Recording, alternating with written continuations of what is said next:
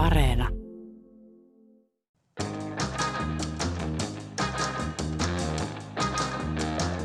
Minulla on hyvin vahvoja musiikkiin liittyviä muistoja.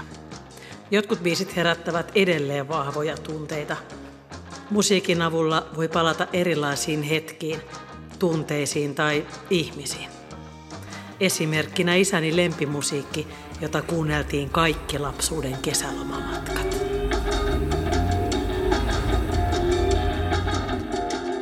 Usein sanotaan, että väestöstä noin 5 prosenttia on sävelkuuroja. Voisi samalla logiikalla sanoa, että 95 prosenttia on jollakin tavalla musikaalisia. Ja että jos se musiikki kutkuttaa ja tekee mieli kokeilla sitä ja että esimerkiksi kuuntelee paljon, niin se osoittaa jo, että piuhat on aivoissa ihan oikein ja että silloin kannattaisi lähteä kokeilemaan.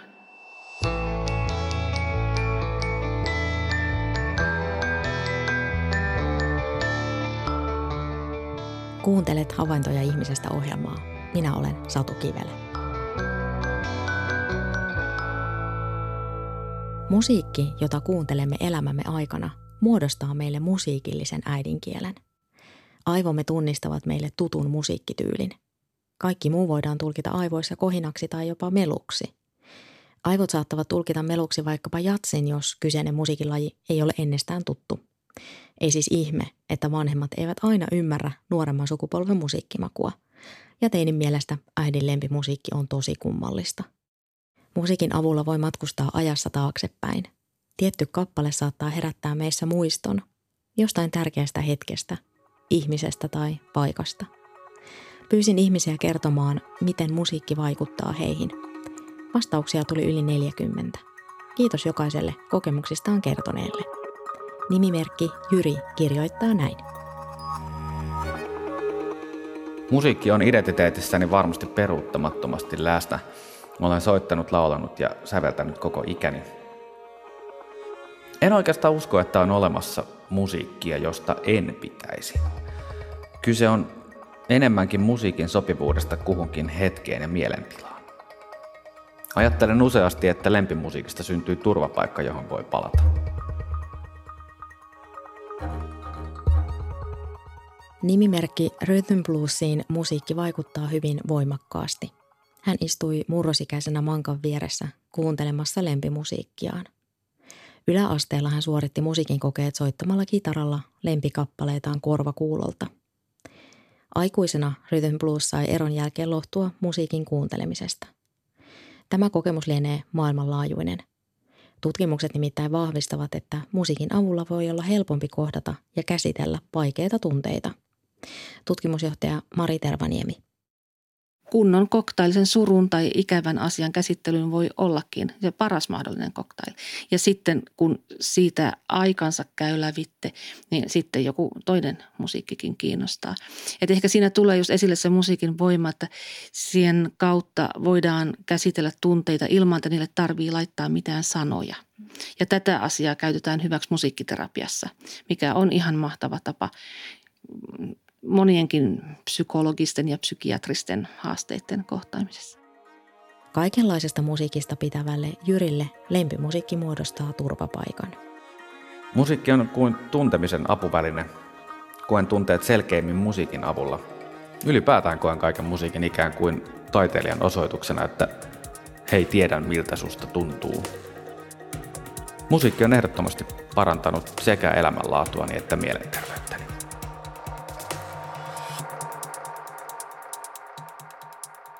Meidän aivot aktivoituvat, kun laulamme, soitamme tai kuuntelemme musiikkia, niin mitä silloin meidän aivoissa ja aivoverkoissa oikein tapahtuu ja miten se vaikuttaa meihin? Mari Tervaniemi.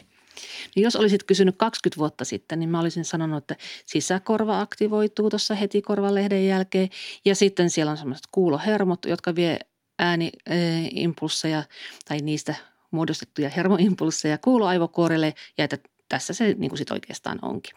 Mutta että jotakin on opittu siinä 20 vuodessa, että oikeastaan melkein kaikkialla aivoissa tapahtuu jotakin silloin, kun kuullaan musiikkia tai kun soitetaan, lauletaan musiikkia. Et siellä on esimerkiksi sellaisia aloita, jotka aktivoituu, kun me tarkkaillaan mitä tahansa. Eli ne aktivoituu myös silloin, kun me tarkkaillaan musiikkia. Tai sitten varsinkin muusikoilla aktivoituu motoriset alueet, koska heillä niin, niin kuin arkikielellä ajateltuna ne piuhat kuulon ja motoriikan välillä on hyvin lyhyet, ne on hyvin niin kuin vahvistuneet, kun he päivittäin soittaa paljon ja kuulee sitä omaa soittamistaan paljon.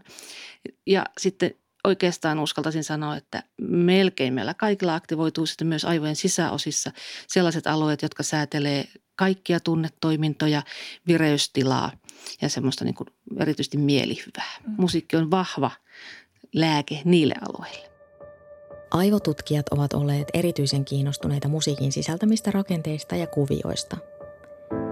Esimerkiksi klassinen musiikki on täynnä päällekkäisiä ja peräkkäisiä rakenteita – Kappale saattaa vaikka alkaa tietynlaisella melodialla, siirtyä sitten ihan muihin tunnelmiin ja palata lopuksi taas alun melodiaan. Aivomme oppivat tunnistamaan tällaisia rakenteita ihan huomaamattaan. Tässä auttaa toisto. Aivomme siis tunnistavat meille tutun musiikin rakenteita, vaikka emme olisi opiskelleet musiikin teoriaa päivääkään. Musiikin opiskeleminen vahvistaa ymmärrystä tietenkin lisää – Tutkija Mari Tervaniemi työskentelee Helsingin yliopistossa kognitiivisen aivotutkimuksen yksikössä. Maailmalla tehdään hirveän paljon tällä hetkellä sellaista, mikä liittyy musiikin ja munkin ääniinformaatio niin odotuksiin, että mitä me odotetaan seuraavaksi tulevan ja että täyttääkö se ne odotukset vai eikö. Mä oon siinä vähän vanhaa koulukuntaa, että tämmöisiä asioita on niin spekuloitu jo 50-luvusta saakka. Ja, ja se, että niitä nyt tutkitaan niillä aivotutkimusmetodilla, niin ei mun mielestä vie asioita ihan hirveän paljon välttämättä eteenpäin. Et mua itteni kiinnostaa hirveän paljon enemmän se, että miten musiikkia voitaisiin käyttää arjessa. Ja se tarkoittaa, että myös sitä tutkimusta tuodaan lähemmäksi arkea. Käytetään sellaisia metodeja, joita voidaan ottaa pois sieltä laboratoriosta. Ja tässä tulee ensimmäisenä mieleen EEG, jossa teknologia on kehittynyt niin, että laitteet, jotka silloin kun mä aloitin tutkimuksen, niin ne oli semmoisia kuutiometrin kokoisia, niin ne onkin nyt kännykkää pienempiä. Ja piuhatkin on voitu unohtaa, kun meillä on Bluetooth-välitteinen tiedonsiirto. Et niitä on käytetty onnistuneesti koulu, oloissa, koulun tiloissa. Niitä voidaan viedä päiväkoteihin, voidaan viedä vaikka vanhainkotiin, siis ihan missä, va, minne, missä ihmisiä on ja missä musiikkia luontevasti kuunnellaan, niin tota, niillä voidaan tutkia toimintoja siellä. Tätä ohjelmaa varten moni parikymppinen kertoi kokemuksiaan. Yksi heistä on nimimerkki Aada. Hän kirjoittaa viestissään, että musiikki saa hänet hyvälle tuulelle – Aada voi musiikin avulla säädellä mielialansa ja tunnetilaansa. Musiikin avulla Aada myös rentoutuu. No, mitä pitäisi kuunnella silloin, kun stressi painaa? Mehän voimme musiikin avulla vaikuttaa tunteisiimme ja vireystilaamme. Silti vinkkien antaminen on likimahdotonta – onko se nopeatemposta vai onko se hidasta tai näin. Niin esimerkiksi siitä, että niin mitään semmoisia yleispäteviä ohjeita ei voida olla, että joskus stressiinhän auttaa liikkuminen ja silloin se nopeatempoisempi musiikki on parempi. Ja joskus taas rauhoittuminen ja silloin kenties se rauhallisempi, hitaampi, kenties jopa mollivoittoinen musiikki on hyvän kuuloista. Vaikka yleensä taas sitten tutkimuksessa liiankin usein yhdistetään se, että jos joku on duurissa ja iloista, niin silloin se on miellyttävää. Mutta ei se oikeassa elämässä näin mene. Nimimerkki Jackson kirjoittaa viestissään, että musiikki saa hänet paremmalle tuulelle. Musiikki auttaa häntä myös keskittymään. Tässäkin asiassa me ihmiset olemme yksilöllisiä.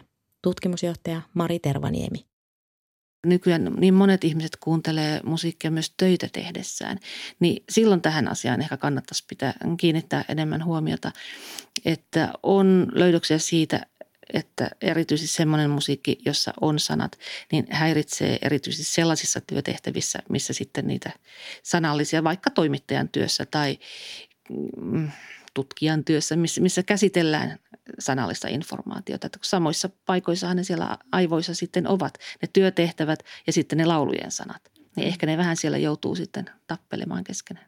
Niin, että ei, ei, ei voi niin kuin laittaa sillä tavalla ohjelmoida sitä päätään, että nyt, nyt mä en niin kuin vaan kuule tota, jos, jos jossain soi joku musiikki. Ei todellakaan. Ja esimerkiksi mä en henkilökohtaisesti mä en pysty töitä tehdessä kuuntelemaan yhtään mitään. Et koko ajan sitten niin kuin tarkkaavaisuus lipsuu sinne musiikin puolelle ja työt ei ainakaan etene, mm. vaikka se ihan kivaa olisikin. Saatamme ärtyä, jos joudumme kuuntelemaan epämieluisaa musiikkia – Olemme kuitenkin yksilöitä, joten musiikki vaikuttaa meihin eri tavoin. Toisilla tietyn genren musiikki voi olla suorastaan kivulias kokemus. Tällainen on nimimerkki Hiljan suhde musiikkiin. Olen hyvin aistiherkkä ja reagoin vahvasti ääniin ja musiikkiin. En esimerkiksi kerta kaikkiaan siedä hevimusiikkia tai jatsia. Kumpikin on hyvin levotonta, raskasta ja ennustamatonta. Koen, että musiikin levottomuus siirtyy suoraan minuun. Syke nousee, ahdistun, enkä pysty ajattelemaan ja toimimaan kunnolla. Jos minulla ei ole mahdollisuutta laittaa musiikkia pois, poistun paikalta. Esimerkiksi erät juhlat jäivät lyhyen, koska taustalla oli kovin levotonta jatsia. Ja kerran, kun bussikuski huudatti heviä, jäin kyydistä pois kesken matkan. Kuuntelen toki itsekin musiikkia, Silti haen ja arvostan eniten hiljaisuutta. Hiljaisuudessa voin hyvin, pystyn ajattelemaan ja palaudun.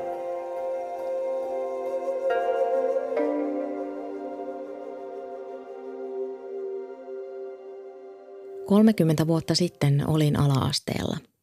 Polkkatukkainen iäkäs opettaja soitti tiukka ilme kasvoillaan harmonia ja me lapset veisasimme virsiä tai lauloimme maakuntalaulua Kymmenen virran maa.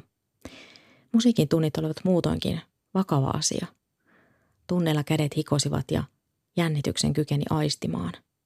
Virheet olivat merkki tyhmyydestä ja laiskuudesta. Esimerkiksi nokkahuilun ääni palauttaa minut hetkessä kolmannelle luokalle. Musiikin kokeessa täytyy soittaa yksi kappale koko luokan edessä. Tuijotin myrkyvihreää lattiaa ja soitin kappaleeni sormettäristen. Onneksi nykyään ymmärretään musiikin voima jo varhaiskasvatuksessa – Ymmärretään, että leikin, laulun, loruilun ja yhdessä soittamisen ilo käy käsi kädessä paitsi viihtymisen myös oppimisen kanssa. Musiikin avulla todellakin voi edistää oppimista, kertovat myös tutkimukset vaikka jossakin alakoulun monissakin oppiaineissa. Siellä korostetaan nyt tätä, että ei olisi enää oppiaineen rajoja. Niin just tällaisessa toiminnassa musiikki voisi olla paljonkin mukana muuallakin kuin siellä vieraiden kielen opetuksessa, missä se jo paljon on, että musiikin kautta pääsee opettamaan vaikka matematiikkaa, maantietoa, uskontoa tai ainakin niin, että sillä voi rikastaa niitä tunteja. Mm. Mutta se pitää toki muistaa kaikessa tässä keskustelussa, että meillä on arviolta 5 prosenttia väestöstä niin sanottuja sävelkuuroja. Sanotaan, että heillä on synnynnäinen amusia, että he eivät hahmota musiikkia samalla tavalla kuin valtaosa väestöstä. Ja sehän johtaa siihen, että keskimäärin jokaisessa koululuokassa jo tämmöinen lapsi on. Niin tota, ei voi myöskään pakottaa niin, että joka tunnilla sitten tuutattaisi sitä musiikkia, vaikka se opettajasta olisi kovinkin mukavaa ja vaikka suurin osa lapsista tykkäisi siitä ja hyötyisi siitä. Että jos huomataan, että siellä on joku, joka suorastaan ärtyy siitä musiikista mm. tai on erityisherkkä tai näin, niin tota, ei, ei siitä pakkoa saa myöskään tehdä. Kertulla on vahvoja muistoja liittyen musiikkiin. Kaikki lapsuuteni kesälomamatkat kuuntelimme isäni lempimusiikkia. Se saa edelleen hetkessä aikaan saman tunteen kuin lapsenakin. Tuntuu, että ollaan automatkalla jossain päin Keski-Eurooppaa ja matka on tehty jo iäisyys. Vielä nykyäänkin maisemat vilisevät silmissä heti kun ensimmäiset tahdit kuuluvat radiosta. Vapaaehtoisesti en enää välitä kuunnella sitä musiikkia. Tosin enää ei tule vahvaa tarvetta vaihtaa kanavaa. Nuorena oli aina pakko tehdä teini-ikäiset käyttää musiikkia tosi paljon tällaisten omien niin kuin, tunteiden, emootioiden ja, ja tämmöistä. Sitten siinä on varmaan myös tietynlainen identiteetti, silloin myös etsitään sitä, mikä se mun musiikki on ja, ja näin, niin, niin käytetään siihen, että sen takia jos teini-ikäiset ehkä kuuntelee tosi paljon musiikkia verrattuna sitten ehkä toisen ikäisiin. Tuossa oikeastaan sanoit jo kaiken olennaisen plus sitten se, että musiikillahan voidaan myös kapinoida. Eli on hyvin olennaista, että löydetään joku semmoinen musiikki, mitä ainakaan vanhemmat ei kuuntele ja mieluiten semmoinen, mitä vanhemmat ei siedä. Ja se on niin osa tämmöistä itsenäistymisriittiä tai kasvua. Ehdottomasti, mutta siinä mä sanoisin, että kuulokkeet on vienyt asiaa niin kuin taaksepäin. Kun vanhemmat ei enää tiedä, mitä siellä kuuluu, niin ei päästä siitä sitten niin kuin vääntään kättä, että saako tota nyt tehdä ja kannattaako tuommoista kuunnella. Koska sitähän siinä myös haetaan, että on joku, mistä on ihan selkeästi eri mieltä. Ja tosiaan, että se on tie sitä itsenäistymistä kohti. Nimimerkki Kipille musiikin kuuntelu tuo energiaa liikuntaan. Lisäksi musiikki auttaa häntä rentoutumaan. Kipi kertoo myös olevansa aloitteleva kitaristi, joka saa loistavan fiiliksen oppiessaan uutta upealla instrumentillaan. Musiikkiharrastuksen voi tosiaan aloittaa minkä ikäisenä tahansa. Musiikki voi lisätä hyvinvointia ja auttaa pitämään rutiineista kiinni. Mä oon kuullut tällaisista kokeilevista työpajoista, missä nuoret, kenellä on ollut vaikeuksia hyvinkin yksinkertaisissa asioissa, kuten vuorokausirytmin ylläpitämisessä ja koulumotivaatiosta. Ei voi edes puhua, koska sitä ei ole ja näin. Niin se, että heille aletaan jotakin bändisoittimia esitellä ja aletaan yhdessä tehdä musiikkia, niin siitä on joissakin tapauksissa tullut tosi hyviä tuloksia, että he sen kautta pääsee takaisin siihen ihan siis päivittäiseen rytmiin ja toisten kanssa tekemiseen. Mutta jälleen kerran saman voi tehdä muutkin taiteet. Mm, mm. Et jollekin toiselle taas sitten valokuvaaminen tai kuvataiteet näytteleminen nappaa, mutta että keskityttäisiin siihen, että löydetään jotain positiivista niiden nuorten elämään. Hyvin usein se on musiikki, mutta se voi olla myös jotakin muuta. Kertun elämässä musiikki on ollut aina läsnä.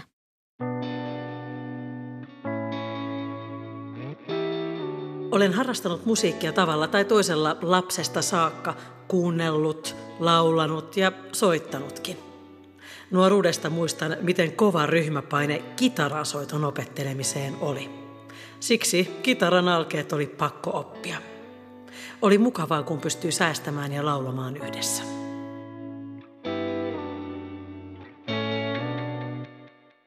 On sun oma suhteesi musiikkiin? Mikä sai sut kiinnostumaan tästä, että, että olet sitä tutkinut useita vuosia?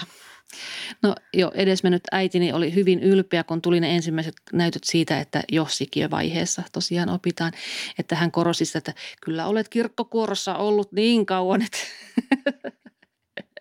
tosiaan siis kuulemma jo ennen syntymään ja sitten hyvin pienenä senkin jälkeen, että sieltä se kaikki varmaan sitten lähtee. Aloin soittaa klarinettia silloin, kun se oli mahdollista kotipaikkakunnalla. Vuosikausia tykkäsin siitä. Sitten jatkoin, vaikka en enää niin hirveästi tykännytkään. Rinnalle tuli nimittäin kitara vapaalla säistyksellä ja sillä niin kuin se tuntui enemmän omalta musiikilta, kun sen sai oppia itse, että sitä ei kukaan koskaan opettanut. Ja sitten tosiaan musiikit oli sitten erilaisia kuin se, mitä siellä klarinetissa opittiin. Sitten jossakin vaiheessa mm, otin myös laulutunteja, kävin kuoroissa aikuisenakin, että semmoista vähän kaikkea, mutta ei mitään kauhean pitkälle, mikä loppujen lopuksi tässä tutkimuksessa on ollut ihan selkeästi etu. Että en nyt todellakaan sano itseäni multi-instrumentalistiksi, mutta että on niin näkemystä harmoniasoittimiin, melodiasoittimiin, soittimiin laulamiseen, kunkin soittimen oppimisen haasteisiin. Musiikin kuuntelusta on tutkimusten mukaan hyötyä kaikenikäisille. Esimerkiksi muisti kehittyy erityisesti silloin, kun itse laulamme tai soitamme. Musiikki tutkitusti ja todistetusti auttaa ainakin kielellisten taitojen kehittymistä ja tarkkaavaisuustaitojen kehittymistä sekä jonkin verran myös sosiaalisten taitojen. Mutta sitten on hirveän paljon sellaisia asioita, mistä niin kuin luullaan, että me tiedetään, että musiikki edistää, mutta niin ei sitten itse asiassa olekaan. Esimerkiksi yleinen älykkyys. Siitä välillä kohistiin kovinkin paljon, mutta tota, ei musiikki yleistä älykkyyttä riitä lisäämään. Eli oliko semmoinen ajatus, että jos, jos niin kuin soittaa jotain sointinta, niin sitten on älykkäämpi tai älykäs? Vai miten se on mennyt? No ehkä just noin se meni, että siinä vaiheessa tutkimus sarkaa niin tota, soittamaan valikoitui ne ihmiset, kellä kenties oli jo paremmat olo, olosuhteet elämässä muutenkin ja sitten ehkä hivenen parempi se älykkyysosamäärä. Mutta että sitten kun näitä on kontrolloidummin tutkittu, niin mitään semmoista syy-seurausvaikutusta ei olla löydetty. Tutkimustuloksista saatetaan vetää turhankin yksioikoisia johtopäätöksiä, kertoo Tervaniemi.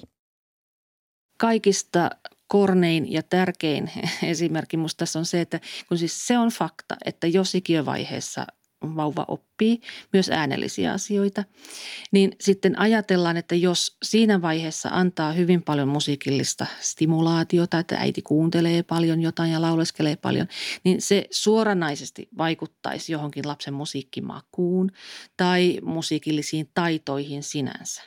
Et kyllähän se siitä lähtee, että se lapsi sitten joskus kolmevuotiaana tai 13-vuotiaana tai milloin vaan kiinnostuu siitä musiikista ja alkaa itse haluta soittaa. Mikään muu ei auta siihen, että jostakin tulee muusikko tai että, että oppii sitä instrumentin hallintaa.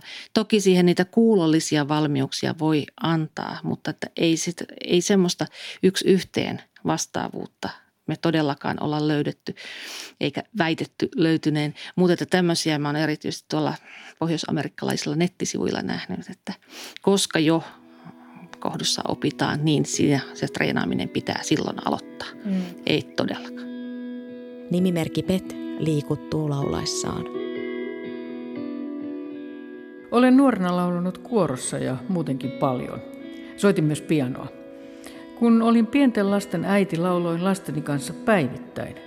Nykyisin laulan kuorossa. Tutut, rakkaat laulut saavat minut helposti liikuttumaan. Silloin harmittaa, kun en nyhkytykseltä pysty laulamaan. Sama tapahtuu kuorossa, jos pidän jostain laulustamme erityisesti. Kuuntelen musiikkia aktiivisesti harvoin. Enemmän olen kanssakuuntelija, eli jos joku laittaa jotain musiikkia soimaan, kuuntelen kyllä mielelläni. Tiedän hyvin, minkälaisesta musiikista pidän – Kuuntelen aktiivisesti vain lempimusiikkiani.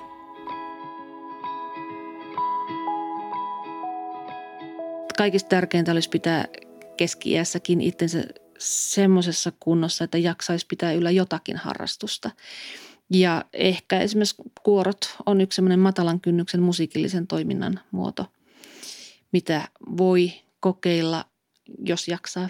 Tai sitten se, että ottaa jotakin uudenlaista musiikkia mukaan vaikka lenkille – kun tuntuu, että nykyään kaikkihan siellä kuuntelee jotain, mutta että ottaisikin vähän jotain erilaista, joka sitten herättelisi miettimään ehkä uudenlaisia ajatuksia. Mm. Mitäs tästä kuorolaulamisen vaikutuksista tiedetään? Kuorolaulajat ovat sosiaalisempia, heillä on yllätys, yllätys, hieman parempi hengitys ja, ja näin tota, ylipäänsä positiivisia asioita. Kuorolaulu parantaa ihmisen psyykkistä ja fyysistä terveyttä ja elämänlaatua. Sekin on tutkittu juttu, että musiikki tukee liikkumista.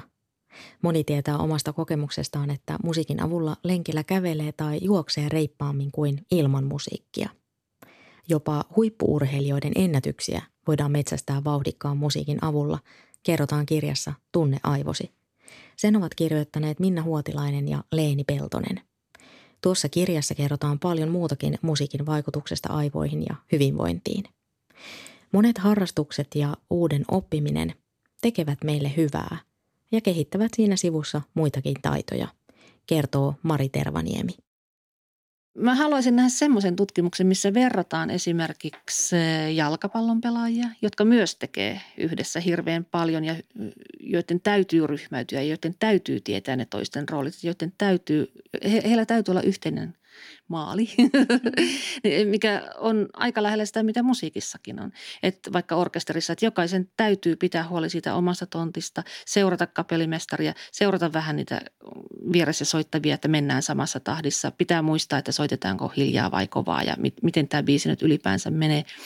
Niin tota, tämmöistä tutkimusta vaan ei ole vielä tehty. Hmm. Eli monet niistä asioista, mitä me mediassa on luettu tähän mennessä, ehkä tälläkin hetkellä vielä luetaan, niin niissä ei yksinkertaisesti resurssisyistä olla voitu kaikkia asioita ottaa huomioon ja vertailla keskenään. Et jos verrataan semmoisia lapsia, jotka harrastaa musiikkia, niihin, jotka eivät harrasta mitään, niin kyllä sieltä eroja tulee. Mutta onko se sitä musiikista vai onko se sitä harrastuneisuudesta yleensä? Niin aivan, että niitä samoja, samoja taitoja voi tuottaa vaikkapa just se jalkapalloharrastus, koska siinä yhdessä tehdään ja tai joku teatteriharrastus ihan varmasti kehittää sosiaalista havainnointia, sosiaalisia taitoja ihan yhtä lailla kuin kuorossa laulaminen. Mitä sanoisit semmoiselle ihmiselle, joka, joka tota, tykkää musiikista ja haluaisi ehkä niinku oppiakin soittamaan jotain tai laulaa, mutta että aika yleinenhän on tämmöinen, että mä en ole yhtään musikaalinen, mä en osaa, mä en tajua yhtään mitään nuoteista enkä mistään muista, en ole koskaan oppinutkaan. Ja että tämä on nyt vaan tämmöinen eh, geneettinen virhe. Tuossa meni kaksi asiaa ihan suloisesti sekaisin, niin kuin hyvin usein menee. Se, että onko musikaalinen tai se, että osaako soittaa. Ja niin kuin mm, usein sanotaan, että väestöstä noin 5 prosenttia on sävelkuuroja. Voisi samalla, samalla logiikalla sanoa, että 95 prosenttia on jollakin tavalla musikaalisia. Ja että jos se musiikki kutkuttaa ja tekee mieli kokeilla sitä ja että esimerkiksi kuuntelee paljon, niin se osoittaa jo, että piuhat on aivoissa ihan oikein ja että silloin kannattaisi lähteä kokeilemaan. Täällähän on ollut monia semmoisia buumeja, missä ehkä juuri tällaiset ihmiset on päässeet kokeilemaan omia musiikillisia taitoja. Yksi on karaoke, joka tuli Suomeen ja jäi. Sehän ilmeisesti meni ympäri maailman niin kuin tulispään tavoin, mutta useimmista maista se katosi. Suomeen ja Japaniin se jäi mm. mikä on erittäin, se on erittäin mielenkiintoista. Sitten viime vuosien buumi on ollut ukulele, nelikielinen kitaran kaltainen soitin, jota on helpompi oppia soittamaan kuin kitaraa ja jolle on ihan valtavasti esimerkiksi YouTubessa materiaalia. Ja sitten, että siihen on täällä Suomessa monet toimijat huomanneet lähteä mukaan. Mä oon kuullut, että kirjastoissa on ukulelekerhoja, mihin ei mahdu mukaan. Ja monissa kouluissa sitä on otettu koulusoittimeksi. Hyvä niin, koska ehkä se nokkahuilun voittaa. Kertun elämässä musiikki on ollut aina läsnä – ja musiikkiin liittyy hänellä paljon muistoja lapsuuden kesälomareissuista. Jossain vaiheessa aikuisikää unohdin musiikin kuuntelun. Musiikin kuuntelu rajoittui radiosoittolistoihin. Oma soittaminen ja laulaminen jäi vähemmälle. Nyt olen löytänyt rakkaan harrastukseni uudelleen. Huomaan, että sillä on selvä vaikutus omaan jaksamiseen ja mielialaan. Musiikilla pystyy helposti säätelemään mielialoja – se auttaa myös hankalien asioiden käsittelyyn. Kun on oikein hankala päivä, tiedän minkä soittolistan laitan soimaan ja säädän volumet kaakkoon. Näinä hetkinä sitä toivoo olevansa kotona yksin. Musiikista saa myös valtavasti energiaa. Tarvittaessa se auttaa keskittymään. Siksi kuuntelen usein musiikkia myös töissä. Miten sitten, jos ajattelee, että että tota, aikuinen tai nuori aikuinen tai, tai keski-ikäinen aloittaa soittoharrastuksen, niin onko siitä, harrastuksethan tutkitusti kaikki harrastukset tekee ihmiselle hyvää, että aivoille ja, ja muutenkin, niin, niin onko, onko sillä jotain tavallaan spesifisti, että juuri musiikki, koska harrastaa musiikkia, niin sillä on jotain parempaa vaikutusta kuin olisi vaikkapa napatanssi tai joku muu. Sä koko ajan keksit uusia tutkimusaiheita. tämä, on, tämä on yksi niistä, että, että meillä ei ole sellaista tutkimusnäyttöä, että mitä vaikka keskiässä aloitettu tai keskiässä uudelleen aloitettu musiikin harrastus, että mitä se tekee aivoille tai havaintoherkkyydelle tai näin. Niin päin tiedetään Amerikassa tutkitun, että jos on lapsena ja nuorena soittanut ja sitten lopettaa soittamisen, niin silti näillä ihmisillä on paremmat kuulovalmiudet sitten niin kuin ikäihmisinä kuin niillä, jotka eivät ole koskaan mitään soittaneet. Että kyllä siellä jotakin säilyy. Mm. Mutta että tosiaan mitä semmoinen aloittaminen tai uudelleen aloittaminen aikuisiessä tekisi, niin sitä olisi ihan mahtavaa päästä tutkimaan, koska niin paljon tällaisia ihmisiä on. Teini-ikäinen Anni kertoo kuuntelemansa musiikkia melko paljon. Anni sanoo, että musiikki auttaa myös uusien ihmissuhteiden luomisessa. Juttu luistaa helpommin, jos on vaikka yhteinen lempibändi. Anni kirjoittaa viestissään, että musiikki on ollut aina iso osa hänen elämäänsä. Annin äiti on musiikin opettaja ja viulisti. Myös Anni on soittanut viulua.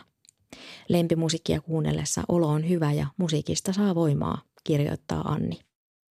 Minkä takia aika moni meistä tykkää musiikin kuuntelusta, nimenomaan sen, sen mielimusiikin kuuntelusta? Kyllä siellä sitten täytyy aivoissa jotakin niiden dopamiinien ja muiden mielihyvä hormonien erityksissä tapahtua. Ja siinähän helposti käy myös niin, että kun siihen pääsee kerran, niin siihen haluaa päästä sen toisenkin kerran. Eli se vahvistaa itseään se musiikista kertaalleen saatu hyvä mieli. Minä olen Satu Kivelä. Kiitos, että kuuntelit. Mitä ajatuksia ohjelma herätti? Lähetä palautetta havaintoja.ihmisestä at yle.fi.